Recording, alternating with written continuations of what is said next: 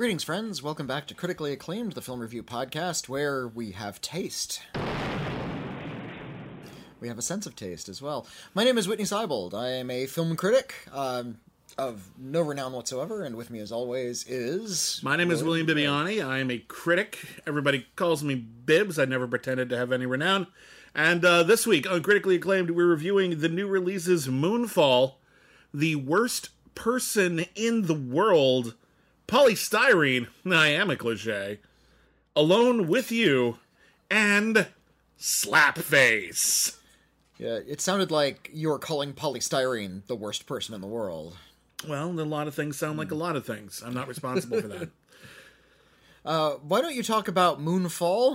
We're just gonna jump right in, Uh, huh? because uh, I, I'm eager to hear about it, and I'm sad I missed it. Ah, okay. this is one. I, this is only playing in theaters, and so I wasn't able to to catch it in my uh, very few spare hours that I have these days. Uh, Moonfall is the latest uh, uh, film from Roland Emmerich. Roland Emmerich is one of the more significant filmmakers of the turn of the century. Uh, he started making sort of uh, smaller genre films, I think, in the 80s and 90s. I saw this one weird ghost movie he did about a couple of like Yeah, Ghost Chase. Ghost Chase, yeah, a couple of losers uh, trying to like make their way in wacky Hollywood, and they befriend a ghost, and they decide to chase that ghost. I remember very little of that weird film. Uh, I what I remember most about Ghost Chase is uh, the the pop song that they used incessantly throughout it. It was called "Imagination" um, by I'm- don't even know how to pronounce it. Belouis Some. Okay. Belouis Sommet. Um, Belouis Sommet. I'm not exactly sure how to pronounce the, the, the actual artist's name. Uh, Imagination will make a man of you. Uh, they they played that song over and over again. Uh, yeah, Roland Emmerich, interesting fellow. Uh, Yeah. because his films are always incredibly ambitious. Yeah. They're clunky and soap operatic. Mm-hmm. They have typically have pretty shallow characterization. They go for a lot of broad character types. But they connect, and they connect mostly. Some mm-hmm. some of them don't work, but they connect for I think two reasons. Uh, one, he has a great eye. He is, uh, in terms of just pure cinema spectacle, Or just for visuals, yeah. just for visuals, he's a great visual storyteller. Uh, he did a film for the no, most no, part. No, no, I will, I will, I will stand by this. Actually, Right. I'm not saying he tells profound stories, but I think if you turn off the sound in a Roland Emmerich movie, you can tell what the fuck is going on. Yeah. They did a film uh, a couple of years ago. I think it's the most recent film besides Moonfall called Midway. Kind of came and went. You know, it was number one at the box office for like a week, and then it was gone. Uh, and it's this it's a World War II story about the Battle of Midway, one of the most significant uh, uh, uh, military conflicts of the 20th century. The acting is terrible. the spectacle is amazing, and in fact, I have argued that if you just turn off the sound of that movie and you put like 20 dialogue cards in there just for exposition purposes, you've got a dynamite silent film. like a truly great silent film. He could do it. He knew how to tell a story that way. Um, but the other thing that he did, and after uh, like four or five films, he hooked up with a screenwriter named Dean Devlin, and together Made some of the biggest hits of the 90s. they made Universal Soldier, which was a modest success, but it was a big hit. It was uh, Jean Claude Van Damme and Dolph Lundgren were Vietnam soldiers who died, but they were collected. Their bodies were collected after uh, the war, and they were turned into unstoppable zombie killing machines by the government. And then uh, Jean Claude Van Damme starts remembering his past, and so does Dolph Lundgren. But Dolph Lundgren was like worse than like Marlon Brando in Apocalypse Now. Like he was like a he was like a he was like a serial killer in the jungle. And Jean Claude Van Damme is now has to stop Dolph Lundgren and his army of Universal soldiers. That movie is a hoot. But from that point on, they found a formula. And this formula worked. And it kind of still works. And the formula is really, really simple. You know that one silly conspiracy theory you've heard? It's real. That's it. Almost all of their movies, almost all of their big movies are that. Stargate, what if aliens built the pyramids? That's the movie. There's always like one character at the beginning who gives a who gives a uh, uh, a speech about why they're right. Nobody believes them, but it turns out they're right. So the government goes to them and they have to like save the day. Bada bing. Uh, Independence Day plays out a little bit like that. Uh, Jeff Goldblum is the guy who figures out the aliens are going to attack before everyone else, but also it turns out Area 51 is real. Slight change in the formula, but bada bing, you got it. Day after tomorrow, turns out climate change is super duper real. And it's like so it's dangerous like a movie villain. like like we was we we didn't realize how real it was like it was gonna like all hit tomorrow like so boom it kind of treats it like a conspiracy theory but bada bing uh anonymous anonymous is what if shakespeare didn't write his own plays with all the bombast you'd get from the day after tomorrow 2012 what if what if the, the, what if the the Aztec calendar was right? what if the Aztec calendar was right and said that in 2012 the world would end? What if that was real? Who the hell knows? Holy shit. I'm kind of surprised he hasn't done like a Nostradamus biopic. I would not be surprised if that's in the cards. Uh, even White House Down is basically like, hey, what if Republicans really are all out to get us and want to continue the war machine forever? And if and if we could just put a stop to the Republicans, uh, we'd all live in a utopia. At the end of that movie, after the Republicans have been defeated, uh, they literally declare world peace. World peace. like Oh, it's that- amazing. That's the, that's the cherry on the top of the. It's amazing. White House Down is one of the best action films of the last decade. Yes, it it is. is. It is excellent. Um, Truly glorious. Uh, and of course, Stonewall. What if Stonewall was started by Warhorse? Uh, I'm not saying every single film he's ever made fits this mold. no. but most of them do, and most of the hit ones do. Yeah. And Moonfall is a return to that formula. Except here, the theory is something I've never fucking heard before. And if this is a real theory, it's I'm not. I don't want you. I, you know what? I don't want the lesson. I'm not asking for for the emails. I- you know I'm what? just. I, I- just don't know about it, and it just comes I across as really silly. I do want to know about it because Okay. I, I I'm a big fan of conspiracy theories. Yeah. Uh, the fun ones. yeah. Uh, st- stuff like QAnon, where it's like, oh, it turns out fascists are good. Um, I don't want to hear about those. Ones. Yeah, those the are those are less fun. Those are those, the the conspiracy theories that take up the most bandwidth today are diabolical. Yeah, because they're not fun. They're not about what if the universe is more magical than we thought.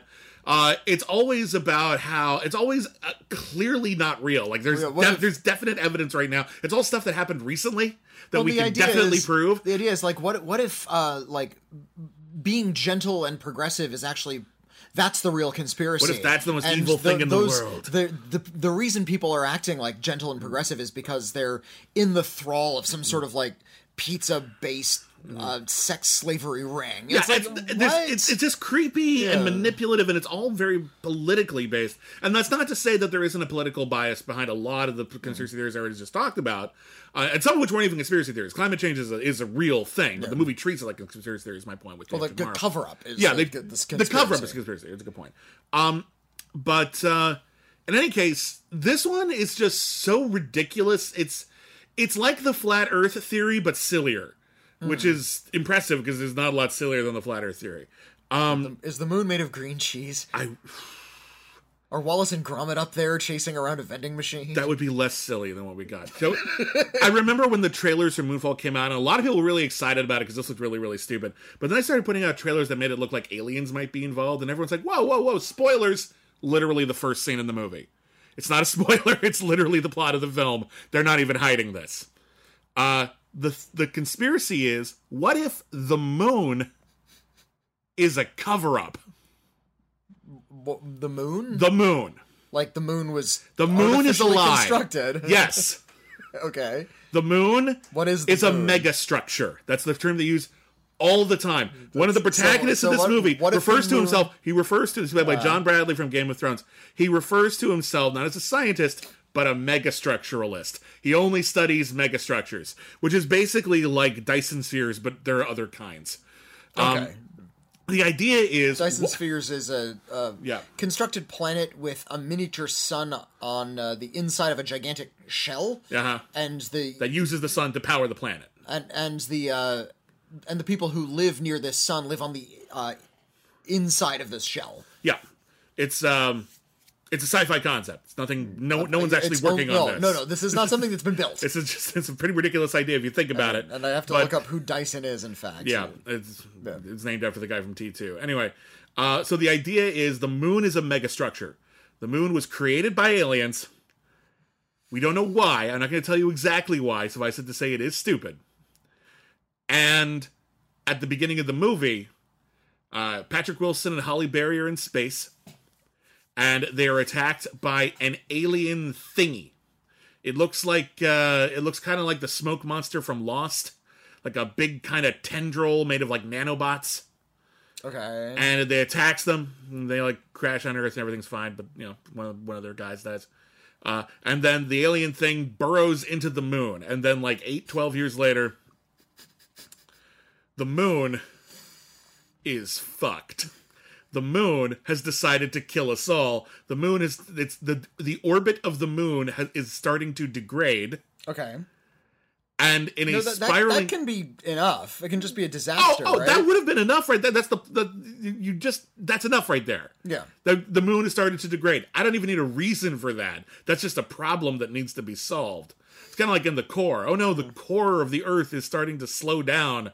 They have to come up with some bullshit reason for that. Just say it is. I don't care why. That's not why we're here.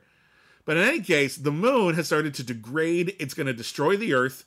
The moon's going to get closer and closer and closer to the Earth. It's going to create gravity wells that cause people to fall upwards towards the moon. It's going to siphon off our oxygen. There's scenes in the movie, and this might be my favorite thing, where people have to outrun the moon oh. on foot. the moon snuck up on them. Oh, God. They're like, look, oh I- God, the moon! I can- and they have to run. I can only think- where the moon gets them. Oh my god! I can, I can only think of the scene in, in the day after tomorrow Yeah. where they, they outrun cold. It's like Roland Emmerich was tired of hearing shit about that, so he uh-huh. decided to come up with something sillier. So it's now people outrunning the moon because the moon is getting closer Oh, with no, every it revolution comes. as it gets bigger and bigger and oh, starts like lifting people off the ground every single time. Wonderfully stupid. Almost every single line of dialogue in this movie is either just generic or really ridiculous. Uh, the line that got the biggest laugh in the theater, I actually can't tell you because it's a spoiler. It's in the very last scene, but it was Oh, it was a laugh right.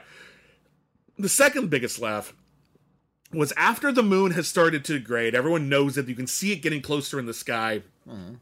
All of Los Angeles is flooded. Uh, you know, their pieces of the planet are getting ripped upwards. Earthquakes are starting to shatter everything. And Halle Berry goes to Patrick Wilson.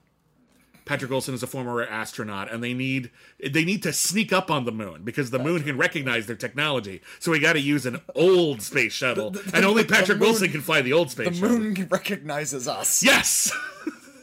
yes. One hundred percent yes. And so they go to the Patrick Wilson and they say, Patrick Wilson, my friend. they say, Patrick Wilson, we need you to we need you to jump in a space shuttle and save the Earth from the moon. And Patrick Wilson says, and this is a quote, I don't know. I got a lot of stuff going on down here. More important. Yeah, I got, more important I'm a little busy right now.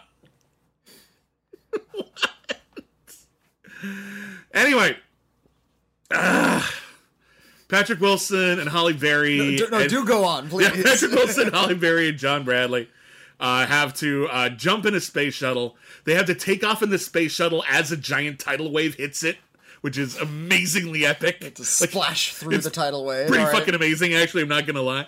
And they gotta fly up to the moon, and that's when shit gets weird.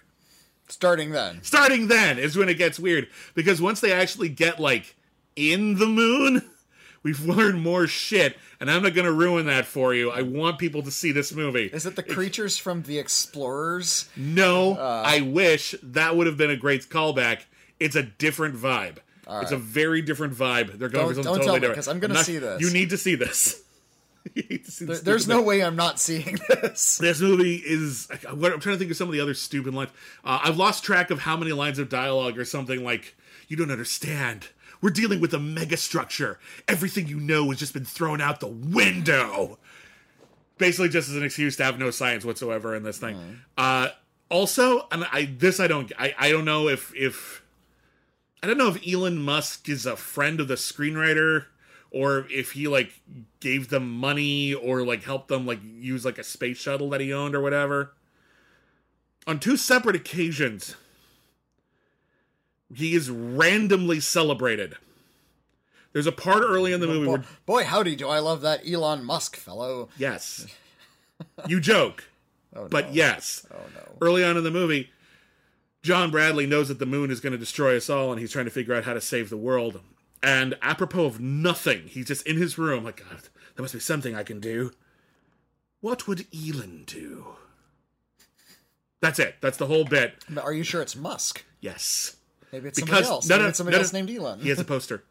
he has a poster of Elon Musk behind him in that scene. That's not necessarily conclusive. later in that later in that later in the movie they meant they name check SpaceX real fast. At which point John Bradley turns to everyone and says, "I love Elon," Oh no. as though they're bros. They went to college together Uh, It, on first name basis. could um, maybe he was talking about Sissy SpaceX, the actress. Okay, so we're gonna go up into outer space, and we're gonna need to refuel the space shuttle on Sissy SpaceX. Yes, she's just flying around. she, she's up there. Uh, She, she, she's a rich movie star. Maybe she moved up to a satellite sure. and she runs it and knows a lot about astrophysics. I don't know about everything about Sissy SpaceX personal life. You know what? I'm not gonna lie. I don't know everything about Sissy SpaceX personal life either.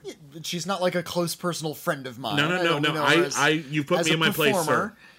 Sir, you have put me in my place. I too have to concede that Sissy Spacek might also be an orbiting space station when she's not She- making movies and television. You know, she evolved. Oh, yes. she turned into a machine, and now she's a spacefaring being. of course. My apologies. I'm the jerk. Um, this is an incredibly silly film. Uh, yeah, I can tell. at no point does the movie really pretend that it's not. And that's why I don't mind how silly it is. If you're not apologizing, if you're not trying to pretend that you're smart, I don't care if you're trying to be, entertain me with silliness. You go for it. Like I love Geostorm. Geostorm is a wonderfully entertaining, Which is a um, Dean Devlin movie. Dean Devlin wrote and directed that one, and I got to tell you, that movie is a hoot. I think my favorite part of uh, of that particular film, you you've seen Geostorm, right? oh yes. You understand the glory uh, that that is Geostorm.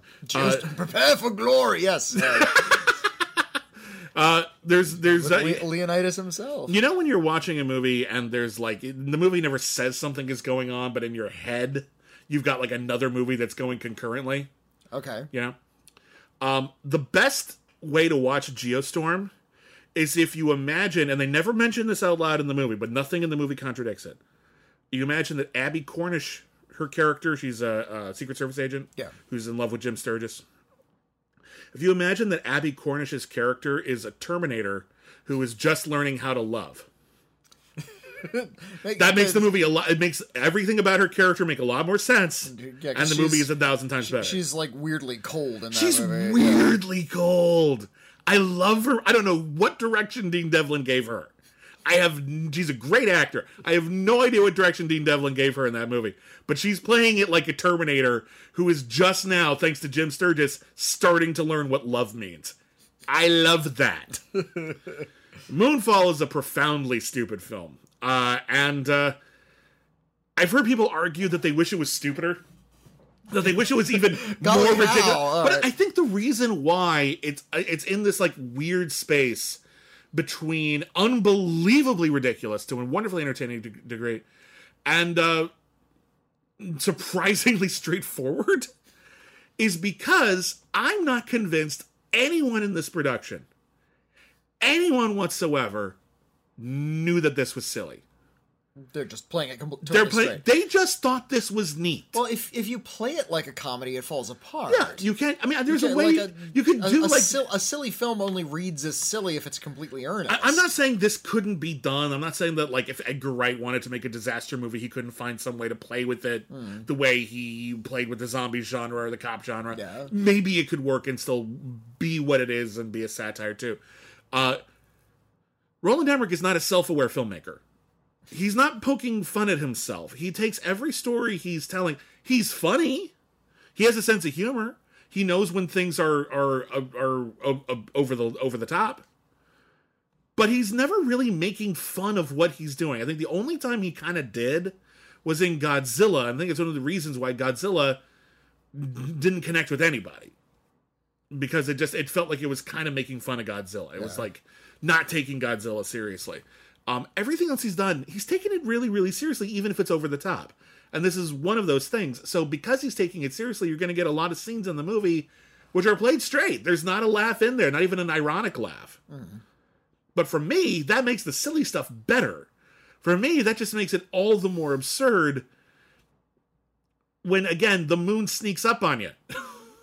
like like like like Jason Voorhees in the woods. like I just that makes it so much more glorious to me. When there's a scene in this movie Knock, where knock, knock. Who's that at the door? Wait a minute. Don't answer it. It could be the moon. Halle Berry is working at NASA in this movie, and she's got a boss, and the boss is like, "Okay, I know what we'll do. We'll send people up to the moon to investigate what's up with all this moon stuff," and that goes horribly wrong. And uh, Halle Berry says something like, "Oh, this is everything we were worried AI would do," and then it's like, "What the hell are you talking about?" And then the guy's just like, "Yeah, I don't know what the hell's going on anymore. I quit NASA. I'm out. You're in charge of NASA now. Do what thou wilt." And Halle Berry's like, "What should I do?" And the guy's like, "I don't know. Investigate our conspiracy theory files." So she goes to this conspiracy building, and like goes inside and looks inside all the hmm. conspiracy boxes, and who shows up but Donald Sutherland for one scene of completely deadly serious, like he's the same character he played in JFK, deadly serious monologue about how the moon is a cover up. No one told him this was a joke. He's playing it for real. Bless Donald He's- Sutherland. He's a professional. He's a professional actor. Hmm. He does his fucking job. But he doesn't he's not treating it like a joke. No one's really treating it like a joke unless a joke is being made.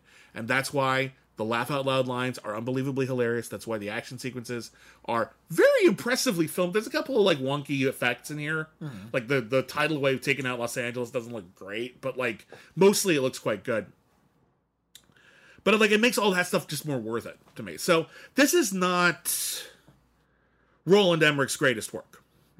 Uh, I would argue that his greatest work is White House Down. yeah. Uh, I would argue that ben- slightly beneath that, uh, and and I may be alone on this because I know Universal Soldier is is is plays like gangbusters, a great film. Uh, Stargate is a lot of fun. It's got problems, but you know it's kind of neat. Independence Day was a blockbuster for a reason. It's insipid, but it works. For me, his his truly other masterpiece is The Day After Tomorrow. It is so on the nose in mm. every single fucking way, and we laughed at it at the time, like, oh yeah, oh you know, with climate change is real, but this is ridiculous. And now we're like looking at like half the planet is on mm. fire, and Day After Tomorrow doesn't even look that weird anymore. Yeah. I, I feel like we actually owe him an apology for that. So this is nowhere near the the top two for me. All right. But this is fun, Roland Emmerich. I hope people see this. It's the kind of movie when you're going to see it at home, you're going to say to yourself, "Oh, this would have been fun in a theater," and it would have. If, on the other hand, you choose not to, either because of the pandemic or just because of money or whatever, you're still going to enjoy it at home. Make sure you see this at some point. This movie is a very stupid hoot. I love stupid hoots. I had a good time watching this very stupid movie.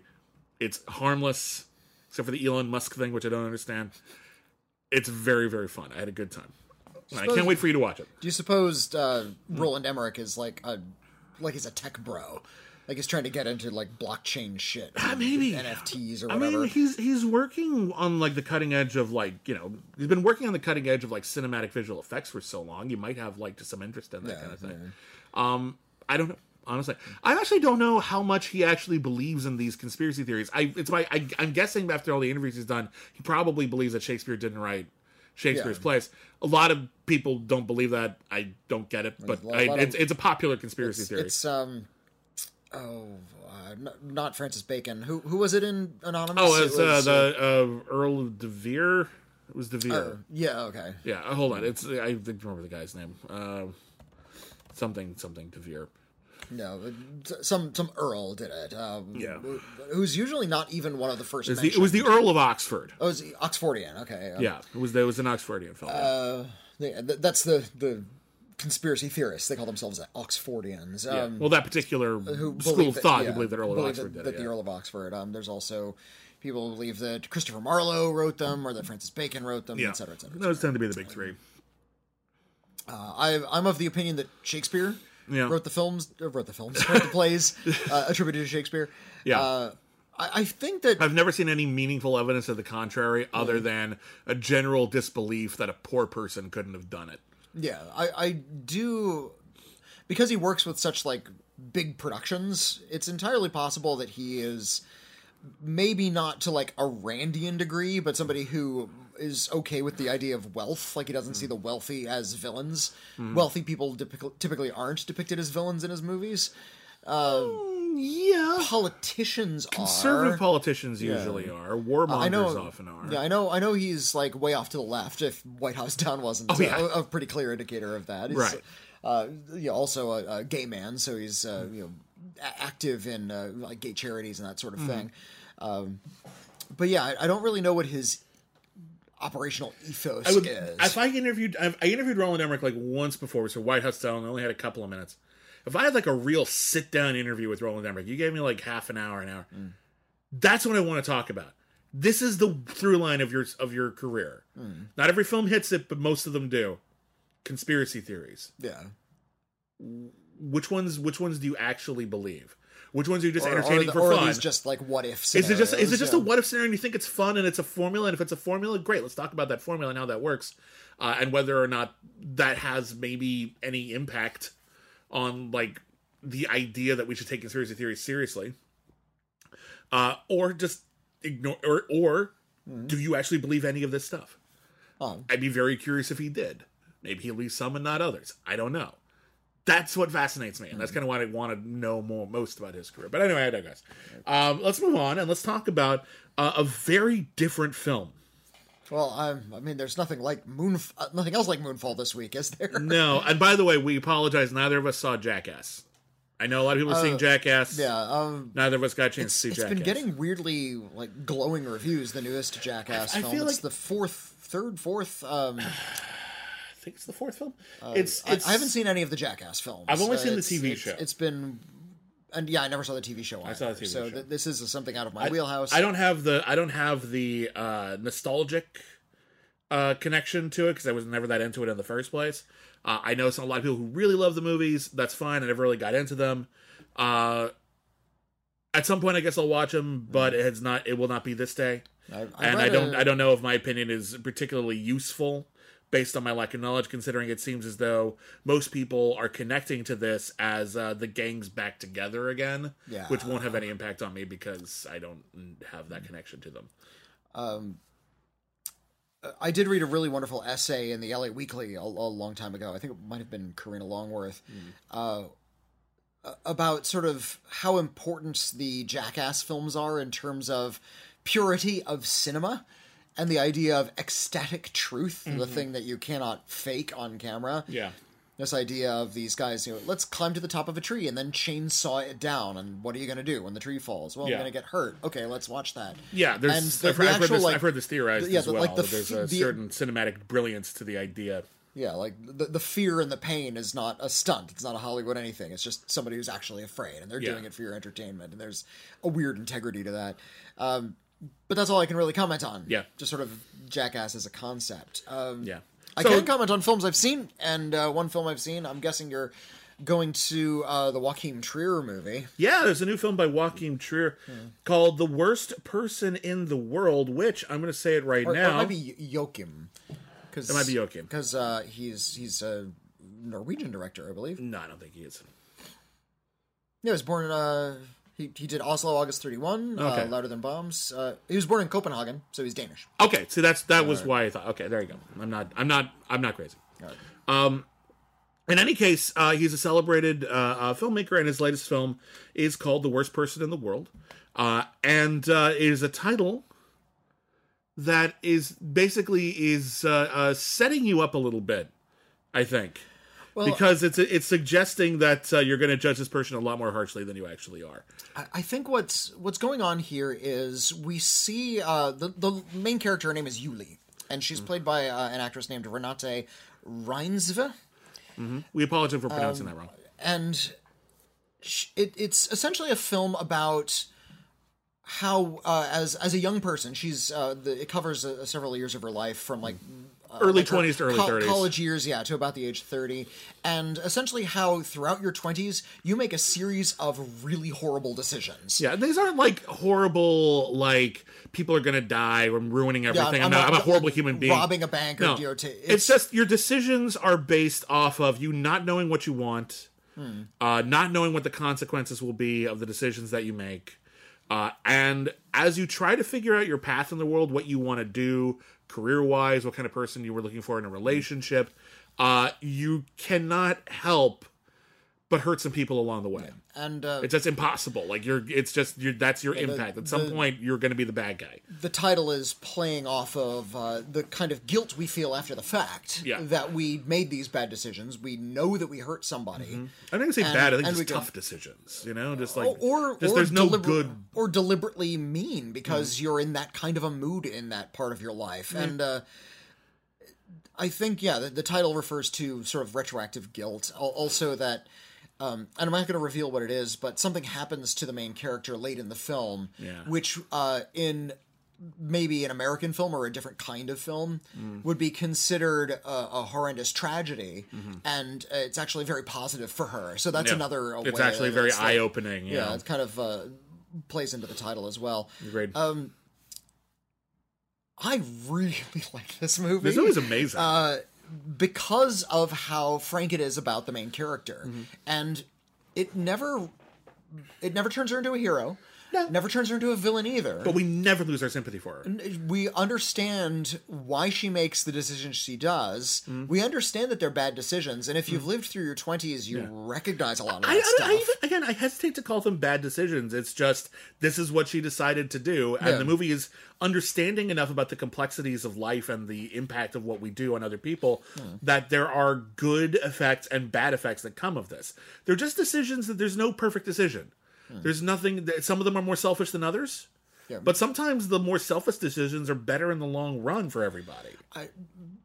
There's but you know while she's going along it's she's hurting people like kind of deliberately there's a uh, Hmm. an entire portion of this movie where she goes she's uh, dating a comic book artist Hmm. who she al- she already left uh, her current boyfriend to date this comic book artist And they've moved in together. Yeah, They're pretty so- good together. And she goes to a party and starts flirting with this other guy, and they clearly want to sleep together. This and incredible- There's this really long sequence in the movie where they are clearly very attracted to each other. Uh-huh. uh might be falling in love, but more more than anything, it's just really lustful. yeah, it's uh, this great bit. They just and they're they, trying to figure out what can we do physically that isn't that cheating. not isn't technically cheating, Yeah. and they're doing things like like taking drags on cigarettes and blowing the smoke into each other's mouths. Like Yeah, that's really ah. intimate.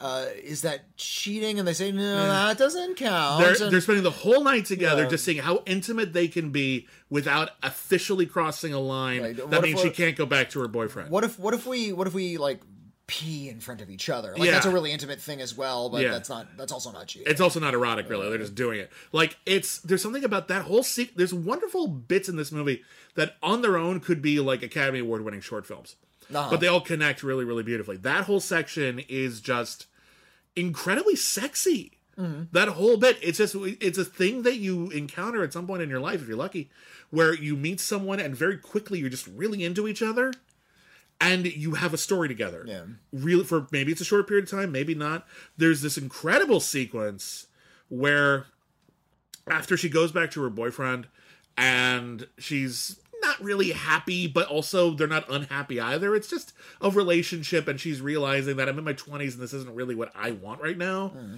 And that's going to make her the bad guy if she ever decides to break up with him.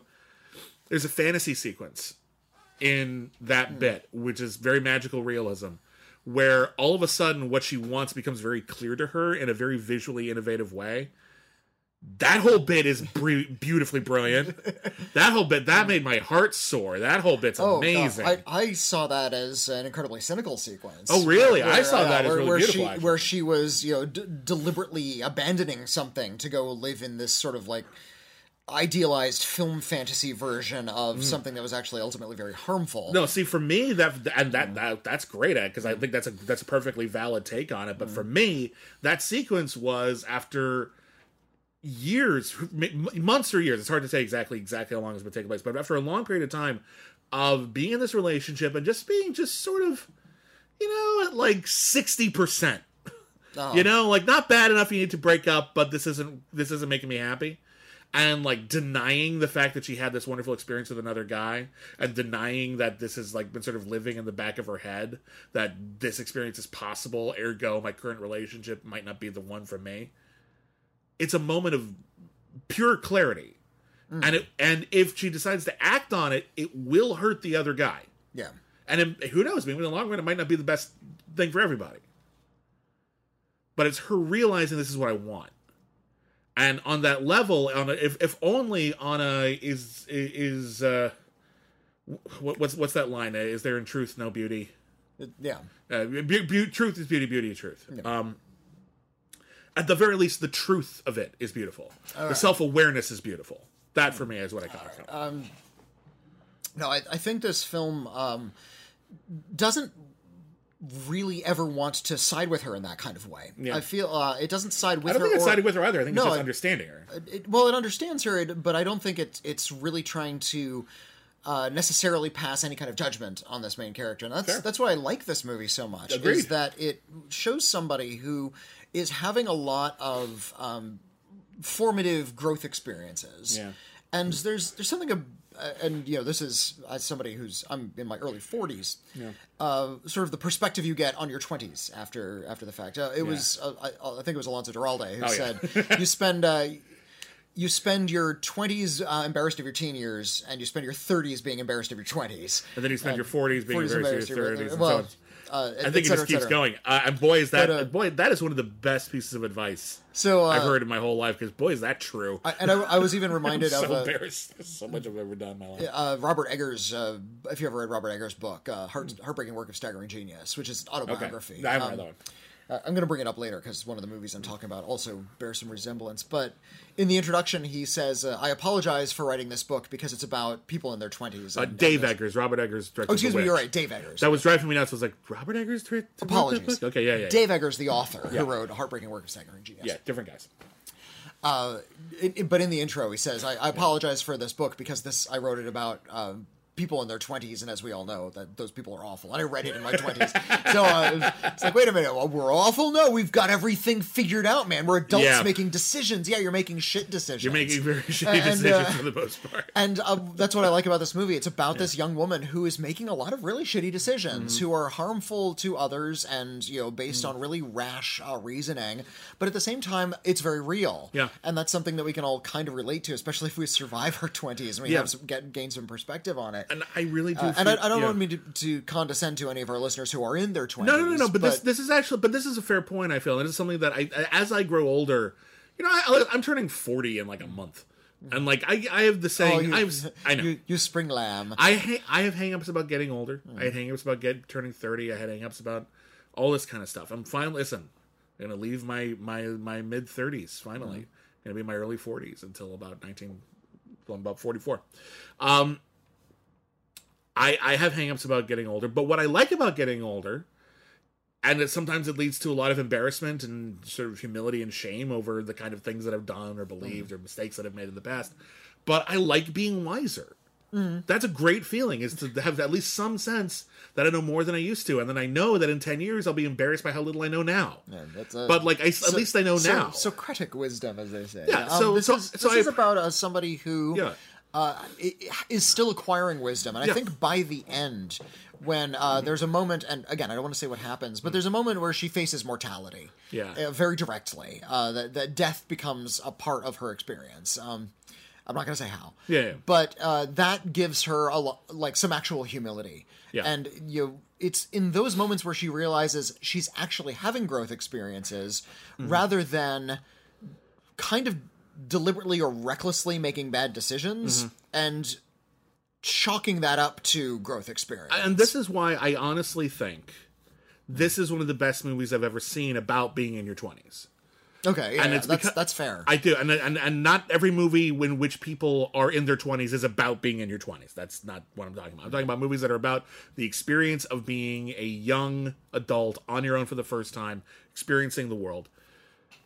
This film understands what it's like to be in that moment, but it is coming from a place of the story is clearly being told by a filmmaker who's older than that, and who understands the greater context of this without losing the insight of what it's actually like to be there in the moment. Wisdom, I was uh, kind of leading up to this uh, earlier. Uh, wisdom, by definition, always comes too late. It has to. It has to, otherwise you wouldn't. com- it comes after the fact. That's Yeah. what it means. Otherwise, it's just advice. you know, people tell you things like, you know, let's say the early bird gets the worm, and then you say to yourself, okay, I, I thank you. And then you actually experience something in your life where you put something off, and then as a result, there's an actual consequence. You'll never get that because you didn't strike while the iron is hot.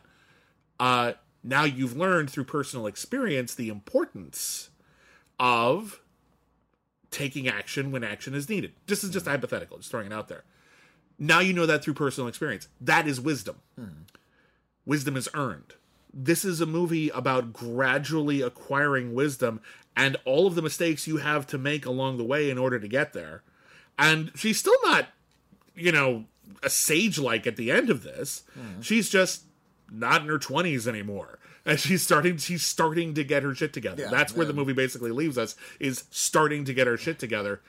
I, I would love I would be thrilled if this turned into Trier's like Apu trilogy or Antoine Doinel series, I would be thrilled in ten years to visit this person in their thirties, and in ten years and- visit the oh, person and, in their forties. And, and Joachim Trier's Mm-hmm. perspective on because uh, I, I I just looked him up. He's uh, in his late forties. Yeah, he's not that old. So so he's got time. Yeah, he's, and he can grow with the character and give you know a little bit more perspective. and and Reinsve, who's who stars in this, and this is someone who was, as my understanding, she was on the verge of quitting acting. Oh, wow, uh, she, okay. She'd been like a, she had like one small role on one of Trier's films, and he just came to her and said, "I'm thinking about making a movie and kind of building it around you." And they started talking about her experiences and kind of built it around together. It sounds like a bit of a collaborative storytelling thing. I would love to see them work together. That'd be great. She is she is astoundingly good in this movie. This is the star-making turn if ever I've seen one. Mm-hmm. Hollywood's going to come knocking. I hope they They're- don't. They they'll don't put her in a superhero costume. I hope. happen. I hope but, they don't do what they did to Noomi Rapace, which is bring her over, try to do a couple of big stupid blockbusters with them, Mm. and then decide, ah, we don't know what to do with them, and then just kick them aside. Like you I go. hope they actually Sherlock like. Holmes, Alien. No, okay, No. bye. Yeah, it just it, it never really worked out, and she's a brilliant actor. I love Noomi Rapace. Hollywood didn't do right by her.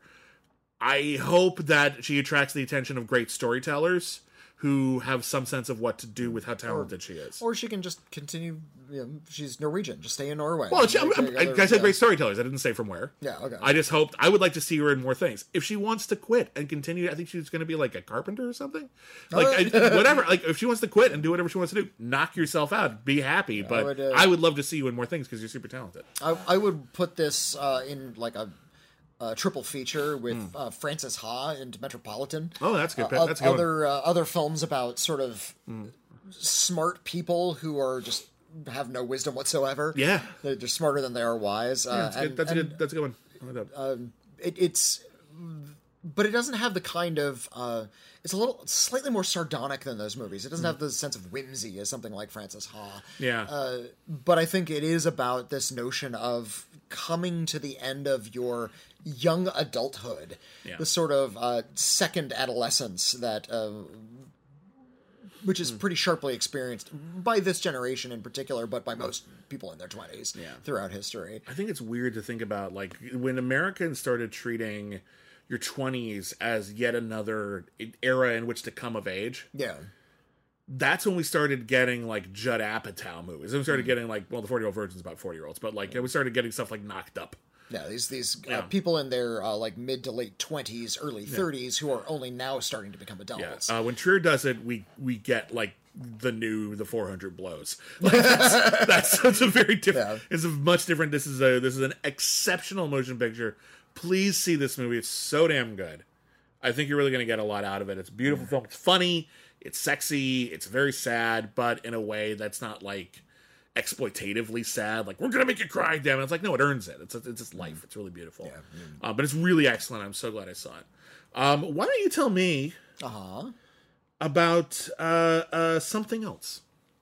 Don't what do you want to talk about? Uh, did you want to hear about Slapface or do you want to hear about Poly Styrene? I want to hear about whatever you want to talk about next. Okay, um, let's talk about Poly Styrene. okay. Poly Styrene is um, one of a seminal punk rocker Okay. She was uh, the uh, front woman for the X-ray for X-ray Spex band X-ray uh, spelled with an X X-ray Spex, uh, and she was an unconventional figure even in the punk circuit. Uh, she had a very interesting look. Uh, she's black, which was unusual for uh, somebody who led a punk band. There weren't a lot of uh, black punk bands out there. Uh, Certainly, and- certainly not well known in the mainstream. Yeah. no, no, no. Uh, Yeah. yeah, Uh, and she always uh, was very uh, aggressively determined to sort of create her own style. So she actually like w- dressed out of uh, like thrift shops. She looked like uh, you know an extra in a John Waters film. She was on like these bright pink jumpers and giant shoes. And uh, yeah, she and the X-ray Spex. Uh, you probably heard some of their songs in movies. Um, "Oh Bondage Up Yours" is one of their bigger hits. Um, Okay. "The Day the World Turned Day-Glo" is another one of their big hits. They played, I think, "The Day the World Turned Day-Glo" played over the credits to um, uh, "Fast Color," that superhero. Oh, they, they talk. They talk a lot about X-ray Spex in the movie Fast Color.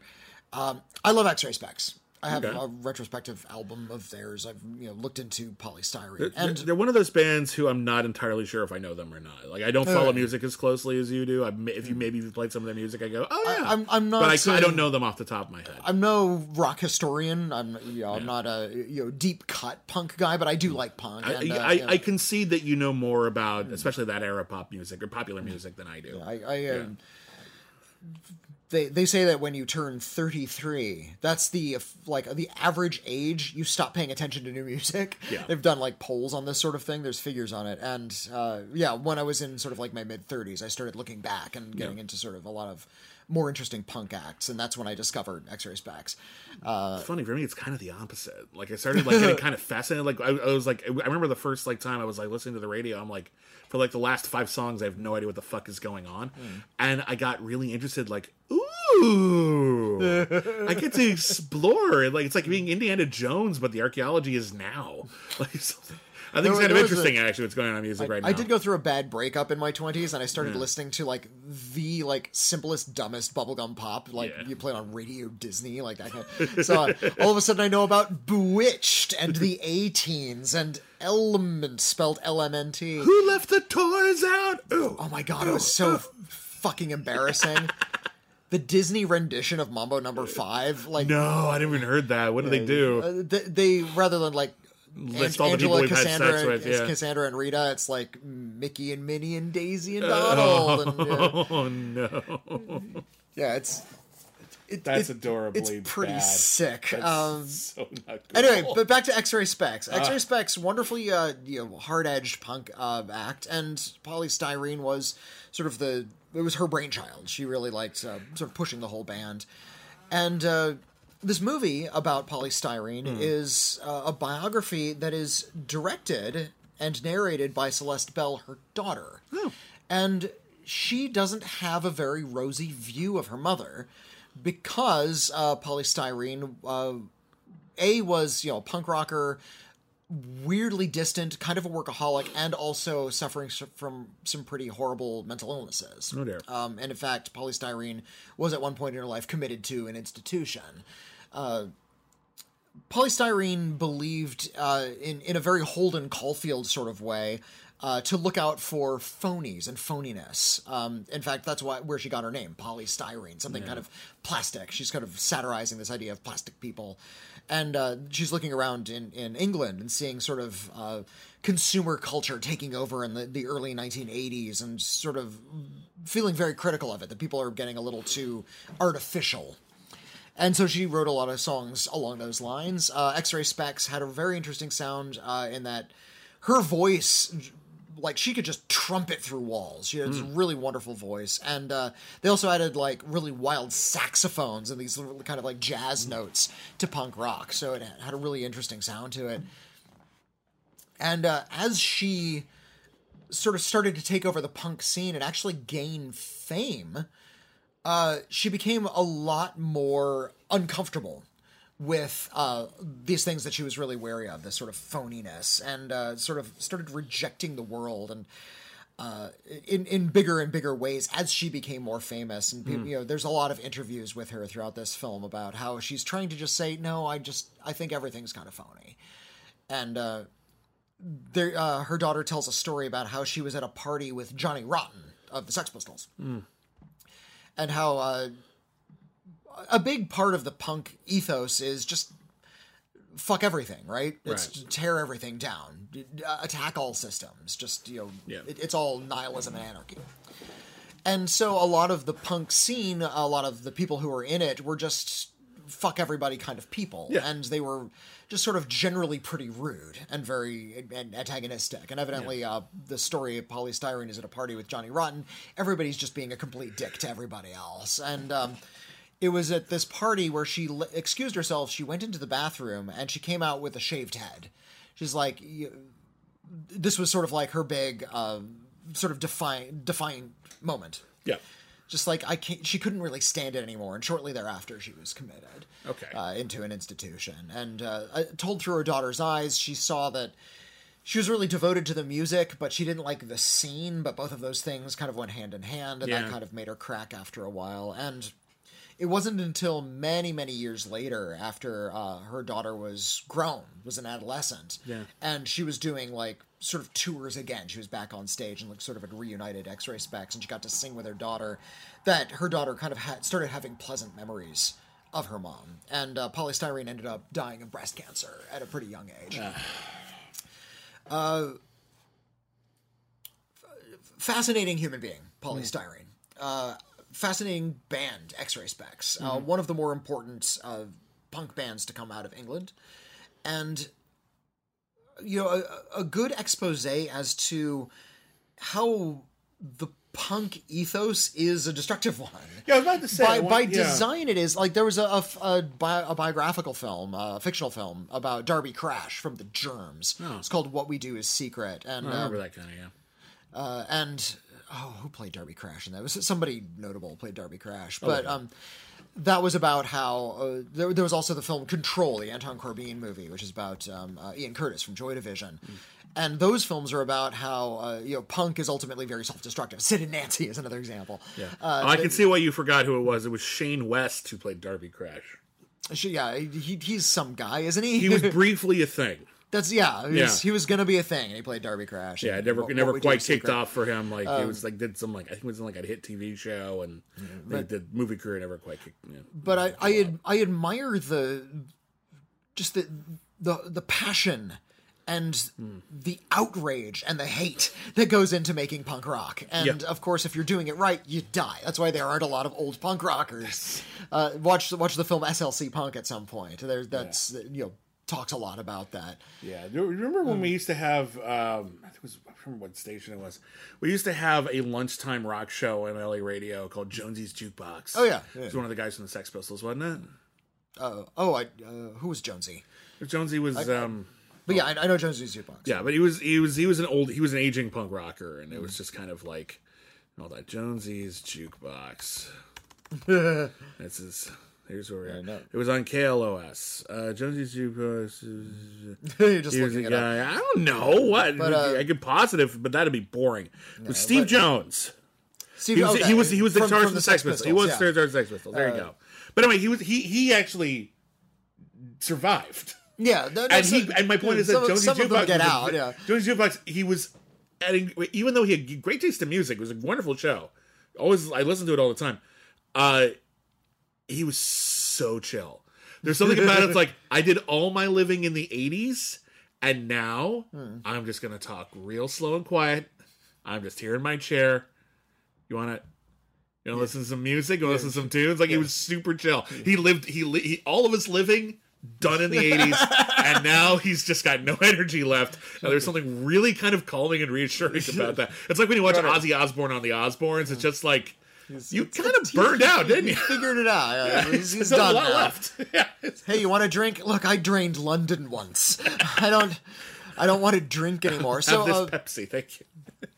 so I, I, I think this, but you know, the the devotion and the actual you know punk ethos, the the hatred of systems, Yeah. and the devotion to tearing them all down in this anarchistic, uh, violent, angry sort of way is something that's very relatable, and I think Yeah. it's uh, uh, I don't want to call it admirable, but it's a, a relatable thing that we can all understand. Yeah. The sort of you know civilization its discontents. This is the music of the discontents. Right. And uh, Poly Styrene uh, wanted to point that out in an artistic way, but because she was part of the punk scene, she was kind of being dragged down a little bit by a lot of the ethos around her, even though she was a lot more content to retire to a normal life when she wasn't on stage. Yeah. And uh, her daughter talks about how you know they went shopping a lot, and people would sort of come up to her and say, "Oh, you're so wonderful," and she was a, a little bit uncomfortable with that. Yeah, that's, just that- that's my art. Here's my life. and uh, yeah, at one point during that same party, she talked about, I just, I want to go back to who I don't want to be Poly Styrene anymore. I want to go, just go back to being who I was. Like s- she actually wanted to live a bit of a normal life and had a lot of trouble with that. Yeah. And that sort of reflected badly on her role as a mother. So her daughter is talking about how she didn't do so good a job at that. You know, very frankly about it. Wow. Uh, this one's uh, on like on demand. It's in certain theaters in LA, but yeah, you can just rent this on demand for a couple bucks. Okay. Uh, yeah, if you're interested in punk rock and you don't know X-Ray Spex, I highly encourage you, Oh, yeah. just because it's a wonderful period of music. Uh, it's a period of music I'm really keen on. Um, I just love girl punk bands as well. uh, I was trying to think like my, my weirdly my gateway was like playing uh, Guitar Hero like that. A Really? few, a few like uh, like Older- new, new, no newer like newer pop punk sort of Oh, stuff. It's like oh this is fun. Where did this stuff come from? And I started like sort of going into the past and That's cool. Finding a lot more punk bands that I was a lot more. So now I have like Germs Records and Dead Kennedys and X-Ray Thanks, Specs- Guitar Hero. X-Ray Spex as well. You And did good. X-Ray Spex and X. Um, You know that sort of punk, post-punk, and new wave bubble is is all really fascinating because there was a lot of experimentation, a lot of uh, rage and philosophy, just sort of being bandied about. Uh, you know, big fan of Devo as well, which sort of spans everything. Uh, and yeah, X-Ray Spex is is just really really fascinating, and it's interesting to get such an intimate, sort of frank, warts and all portrait of Poly Styrene. Cool. All right, I have no good segue uh, right. between that and my next film. Uh, my next film is a low budget uh, horror movie, currently I think in some theaters and on VOD. I'll have one of those too, so we can at least link those two together. Yay! Uh, it's called Alone with You, uh, and it is a low budget horror thriller about someone trapped in their apartment.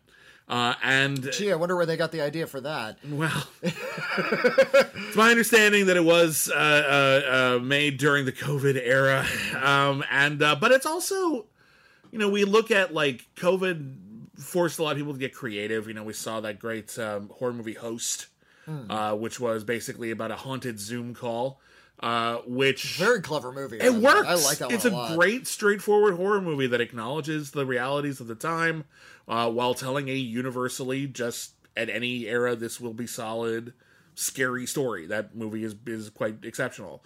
Um, but uh, the idea of we are on a budget, people. What can we do? How can we make a movie with very limited resources? That dates back as far back as filmmaking goes. Trying to do what you can with what you have. And a lot of low budget horror movies have been produced along these methods. Uh, they're not always this confined, but some of them are. Uh, Paranormal Activity was basically let's get some cameras in a house. Uh, something like Repulsion. You know, that's basically just someone losing their mind in a house. It's considered one of the scariest movies ever made. Uh, the director is a piece of shit, but the movie is well respected. Uh, something like Carnival of Souls, very cheap. Night of the Living Dead, very fucking cheap. Cheapness is not a problem No. unless you feel like it's holding the movie back. Unless you're like, there's something wrong that money could have solved. I, I feel um, I I I feel like yeah, Don Coscarelli, like he makes big horror movie ideas, but never has the budget to match them. Yeah.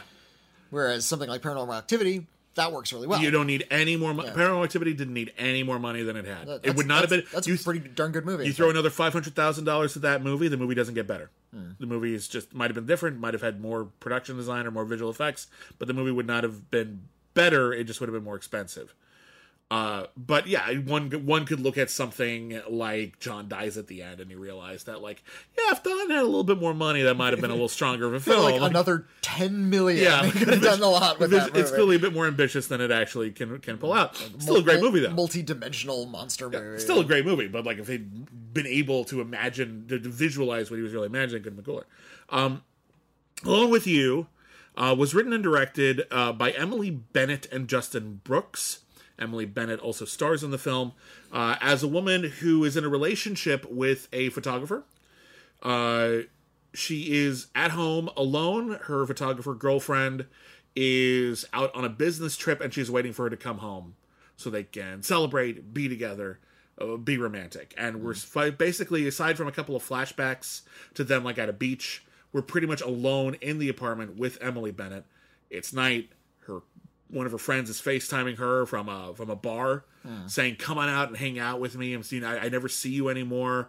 Uh, you you're in this really codependent relationship, and it's like really." dragging you down and I regret ever introducing the two of you. Would you please come out and like actually live a life with me? And she says, No, no, my girlfriend's coming. I gotta just hang out here. And she just starts wandering around an apartment with a somewhat confusing space. Uh, which I'm sure is at least partly by design, so that you can get, so that it feels a little labyrinthine, even though it's clearly an apartment. Um, which can also be, you know, bad sense of spatial continuity. It can here they're clearly trying to make it like a little bit scary, like you're never like entirely sure All right. just how giant it, just how trapped she really is. It's not. I think that part works fine. There's a couple of little distinct elements in the apartment that are kind of creepy. Uh, her girlfriend has a series of mannequins like in her studio that Oh are yeah, covered up not, in tarps. That's not terrifying. That's at not all. creepy at all. Uh, there is a uh, a uh, a vent, an air vent through which she can kind of hear what's going on next door, and what's going on next door seems a little upsetting. And we're not sure how to deal with that. But the real kicker is when she, her mom calls her. Her mom is played by Barbara Crampton. Always a pleasure Oh. to see Barbara Crampton Yay! yeah, just an absolute horror icon, Barbara Crampton. Never, never gets a bad performance. Um, you still haven't seen Jakob's Wife. have I don't you? see James' wife, I, but I, I know of her. I, I've seen many other films she's been in. She's uh, she's one of my favorites. Um, her mom calls and says, "Hey, uh, something very upsetting. Your grandmother died. I was wondering if you, I, she gave you a necklace that I'd like to bury with her. I was wondering if you could find it for me." And Oh my. Okay. this leads to uh, a, a series of conversations where just conversation devolves with her mom and they start yelling at each other and it's while she's yelling at her mom in the middle of the night that she realizes that she can see outside her mom's window and it's the middle of the day and they live in the same time zone Oh, that's a little odd. that's a very creepy setup that's a nice That's, like nice little Blair Witch a- moment. yeah, and it's like it's like if you're kind of paying attention, you can pick up on it before her. And I'm like, okay, all right, it's creepy.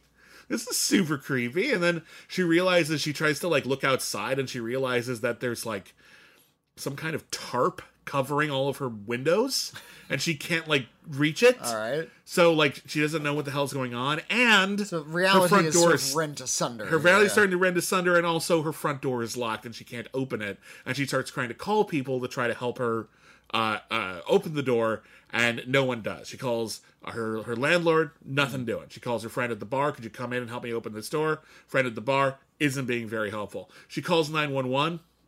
911 doesn't seem to think it's much of an emergency, but they say, fine, we'll send, we'll send someone. Hours go by. She calls 911 again. 911, not only do they say the same thing, but after she has the conversation with them, the, the exact same thing that they said, they start saying it again, and it seems like it's a recording. Wow. Like, there's a lot of really cool, Okay. creepy moments in Ooh, this. I like that. Okay. There's a lot of cool, creepy setups and moments in here where, like, conceptually, I'm like, ooh, okay, this would give me goosebumps. This is kind of uh, eerie. Um, the problem with the movie is that it just ultimately doesn't really amount to much.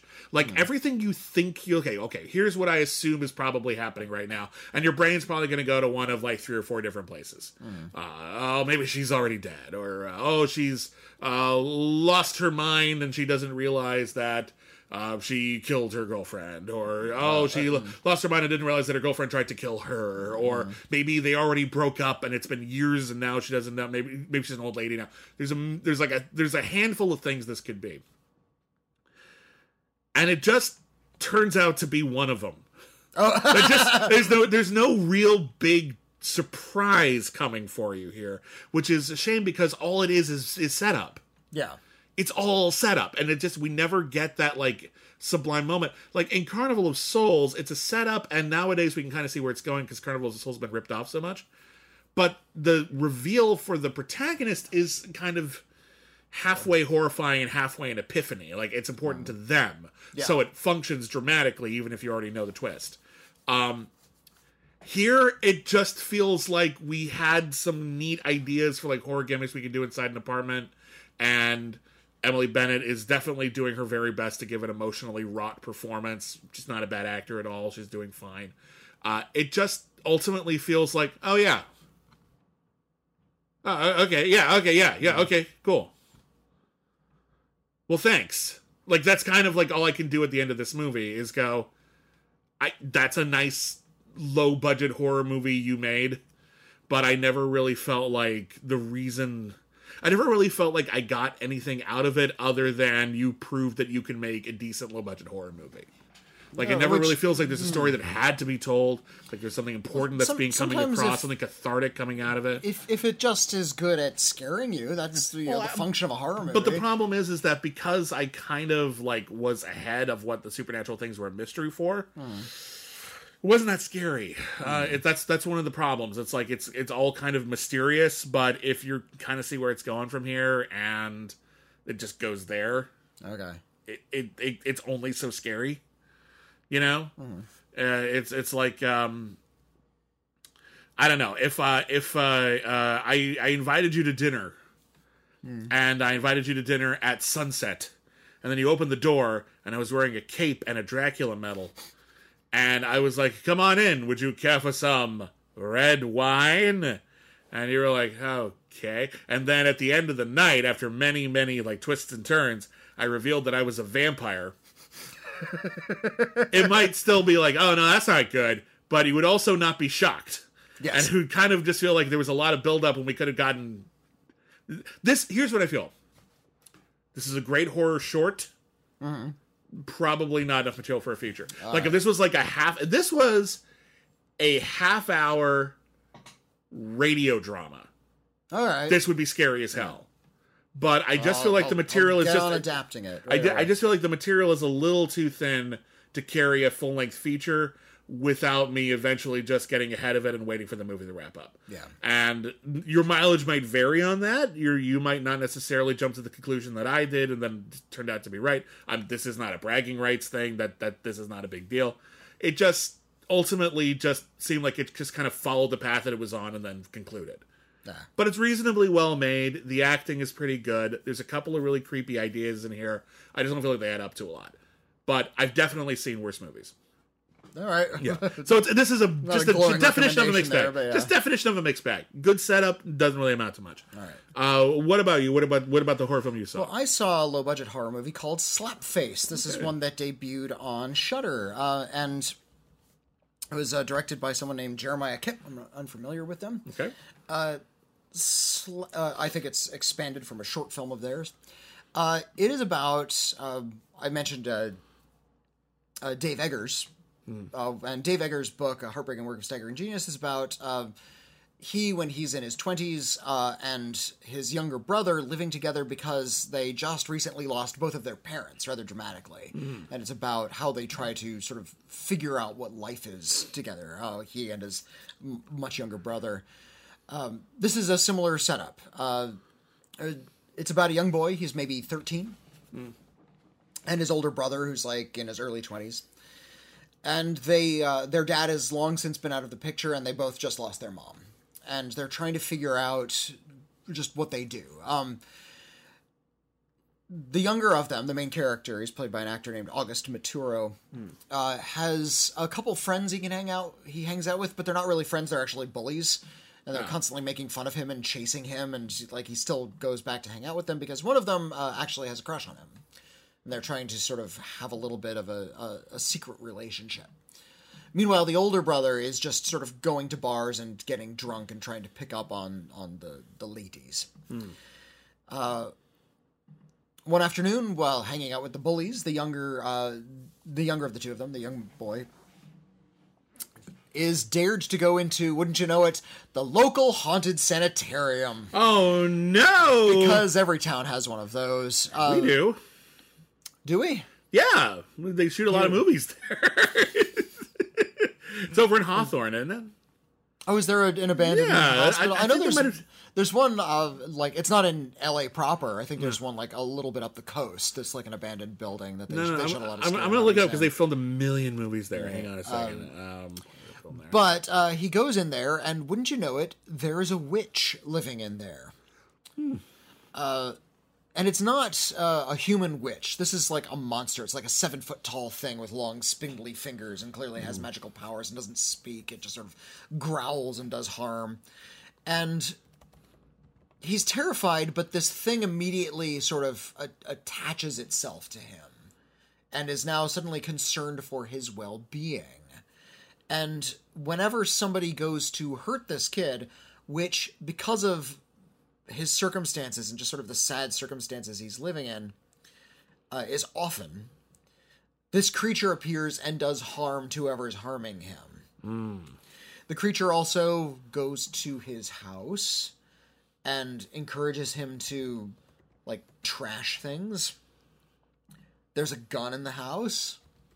okay, I'm gonna leave that there. that, that that that might be important later. yeah, there, there's like a literal Chekhov's gun where uh, Mr. where- Chekhov, you left your gun here. the, the characters aren't named Chekhov. So, but uh, yeah, th- there's a, a gun introduced in the first act that comes into play later on, uh, and it's about how this young boy, kind of unwittingly and just through his very suffering, is causing this creature to wreak havoc on the people in his mm. life and the lives of the, the people he's uh, encountering. Mm-hmm.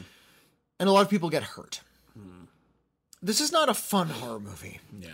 this film is sad and miserable. Oh, whenever whenever somebody gets hurt, it's sort of like in that movie Super, where a guy dresses as a superhero and has a wrench and bashes somebody in the head with a wrench, and when he does, you actually see like the blood and hear people like wail in pain.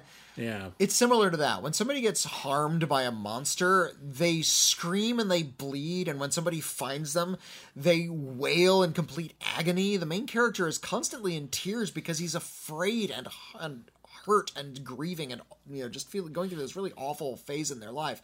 This isn't a cathartic kind of wailing. It's just sadness after sadness after sadness Jesus. uh, it's it's really kind of tough to take after a while, uh, and you begin to sort of look for what uh, sort of the metaphor of what this monster is, and of course, of course, it's grieving, but more than that, it's this idea that we can unwittingly, and this kind of ties in with the worst person in the world, we can unwittingly just by making the decisions we make cause ripples of untold harm in in the circles of the of what we're going of the people who live around us.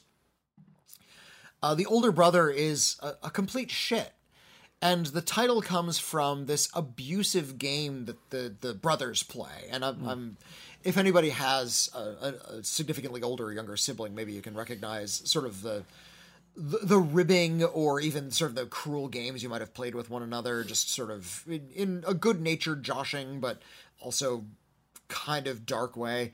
Uh, slap face is the game they played. They would slap each other in the face, Yeah. uh, increasingly hard. Yeah, that sounds. And that becomes sort of this as as they the film goes on, we see that this is being turned into sort of like a parenting style and a communication style about that is just sort of mushrooming from this mean little game that brothers played together into something that is tantamount to just legit abuse. Jesus Christ. So yeah, this is about sadness, misery, abuse, and death, and how that leads to more sadness, misery, abuse, and death. And it's good. I uh, admire its emotional rawness. Okay. Uh, it's not trying to shy away from things. It's not trying to make the horror fun. It's Okay. trying to make the horror horrifying. And I feel like there's a a temptation in horror movies to make the monsters a little bit too easily explainable. And you know, wielded as a tool in a, a little bit too direct a fashion. Uh, like the Babadook, we know what that thing is. yeah. Uh, Psycho Goreman is a tool of that psychopathic little girl. Right. Um, in this one, it's a little bit too closely tied to this kid's emotional state in order to uh, really define super clearly what it is, uh, at least to the main character. So he's not exactly sure what it is. And he's happy to have it there, but at the same time understands that it's causing a lot of harm and he doesn't know how to stop it. Right.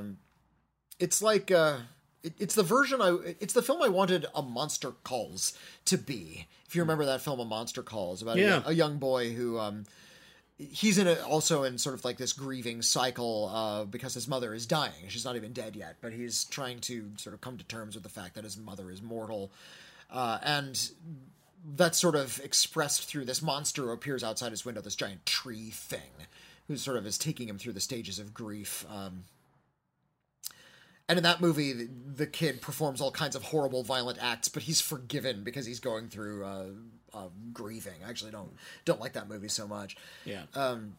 Made me cry, but I still don't like it. Uh, uh, this one faces grief in, I think, a little bit more of a, a realistic way, in that you don't know how to feel a lot of the time. All you know is that you're afraid and you're everything's sort of awful around the world, and there's no comfort in this kid's life. His mom and his dad are gone, and all he has left is kind of an abusive older brother and bullies. There, there's not somebody he can sort of retreat to to save him. Yeah. Uh, and that kind of hopelessness Yeah. can be an exhilarating cinema. Yeah. I, I think I think there is a, a kind of glorious honesty that can be found in despair. Yeah. and there's a little bit of despair. Uh, Well, I think I think horror is a great genre in which going, to yeah. deal with that in a cathartic way. Yeah. Um, by the way, the the location I was thinking of, it's, Oh, called, yeah. it's called Linda Vista Hospital. Uh, it opened in 1905, uh, and uh, by the 70s, it started like really deteriorating, and there have been like more and more like just more and more deaths there, and the place finally closed down in 1991. And over the last like that's, that's Reagan who did that. yeah, and then uh, Ninety one was Clinton, I understand, but but like you know it was it was part of the it deteriorated to the point where it had to um and then in the years that followed it became a very popular filming location because it was a disused hospital in the hollywood area they just so- drive drive out to that hospital Yeah. and shoot a horror movie. yeah exactly and there's a ton of movies that have filmed there some horror some not uh la confidential shot there uh let's see who was it uh the cell shot there uh insidious 2 and 3 Okay. shot there. Uh, the pilot episode of ER shot there, which I didn't know until I just looked this up just now. Uh, and also, and I think this is probably like the creepiest thing that was ever filmed there. Uh, the music video for the Nine Inch Nails song "Closer" Oh, was shot at the nice, uh, Hospital. w- yeah, nice, warm, comforting visuals in the closer. uh, it's it's Music been video. it's been long rumored to be haunted. Uh, at least one or two ghost hunting shows have filmed episodes there. here's, uh, here's my view on haunting. Mm. They're all true. If, if somebody makes up a rumor that place is haunted, it becomes haunted. pretty much. Uh, it no longer exists, or at the very least, it was retrofitted. It is now a uh, uh, like a senior living facility of some kind. But uh, about, for about 20, 25 years there, it was a uh, major filming location in Los Angeles, and a lot of movies have filmed there, especially a lot of low budget ones. Um, so uh, yeah, that's Linda Vista. That's what I was thinking. Okay, of. Linda Vista. So that was that was our haunted like asylum, although it was mostly an actual like hospital. But anyway, um, anyway, that is it for our new release uh, reviews. It's time to do a bit of a review roundup. If you're new or if you want a reminder, our reviews go thusly: we rate our films on a scale of C minus to C plus. The lowest rating you can get is a C minus. That's below average. That's we don't recommend that. That's not a movie we recommend you run out and see. It could also be just terrible, but generally speaking, we don't recommend it. Uh, a C is average. Yeah, some good, some bad. Eh, could be worse, kind of deal. And then a C plus is above average in some way. We recommend you see it. Might be the greatest movie ever made. Anything in between, it's a C plus. Whitney, where do you rank Slapface? Uh, um, it's it's incredibly powerful. It's difficult to recommend just because it's so dour. Yeah. I'm gonna give it a high C. Okay. Uh, just because I think it really is interested in uh, sort of feeling all of its raw emotions rather than sort of obfuscating them. Uh, but it's yeah, it's not uh, not quite the revelation I, I think it, it could have been. Uh, okay. Uh, next up is Alone with You, uh, horror film about a woman trapped in an apartment. Um, competently produced. Couple of good scares here and there. Certainly some good ideas. Uh, but I just don't feel like it adds up to enough to truly recommend it. Like you have to see this movie. Uh, so it's just a, it's just a slightly high C. You know, just All like right. it's if, if that sounds like something you would really be excited to see, you might enjoy it more than others. Everyone else, it's a rental if you're feeling up to that kind of movie right now. But it's not really like this unsung classic you're gonna have to check out. Uh, next up, Poly Styrene. I am a cliche. Uh, Polyster. Um, if you're interested in, in punk rock and early punk in, in you know the London scene in the early '80s, definitely see it. Uh, that it's a C plus. Okay. Um, it's not going to be sort of the exhaustive history of punk because it's actually told by her daughter. It's a little bit more personal More than that. narrowly focused here. Yeah, um, so it, it might be upsetting if you're looking for a little bit more historical detail. Yeah. Uh, so I'm, I'm going to give it a, a, also a high C. Okay, so the official review is a high C. Yeah. All right.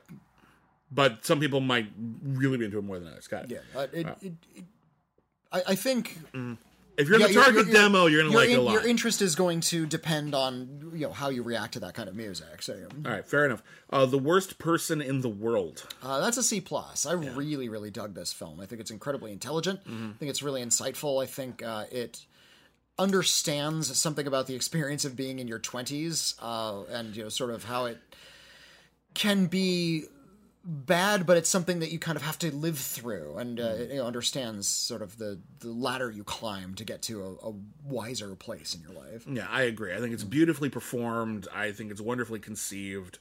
Um, I I love that the filmmaker doesn't feel hamstrung by reality and it can occasionally delve into the fantastic in order to reach at something universal and human. Uh, this is a huge C plus, fantastic motion picture. Um, damn, it's good. Please go see it. Uh, and then lastly, Moonfall. Tell me about Moonfall. I'm really torn on what to give Moonfall because there's a really good argument for a C minus, a C, and a C plus. C minus Well, because well, it is very stupid. C because it's stupid but also glorious, and C plus because this is kind of glorious. Um, I'm gonna be kind. I'm gonna give it a C plus. I think this is a very entertainingly silly movie that never apologizes for being silly and that yields some wonderfully entertaining, albeit highly absurd sequences, moments, lines of dialogue.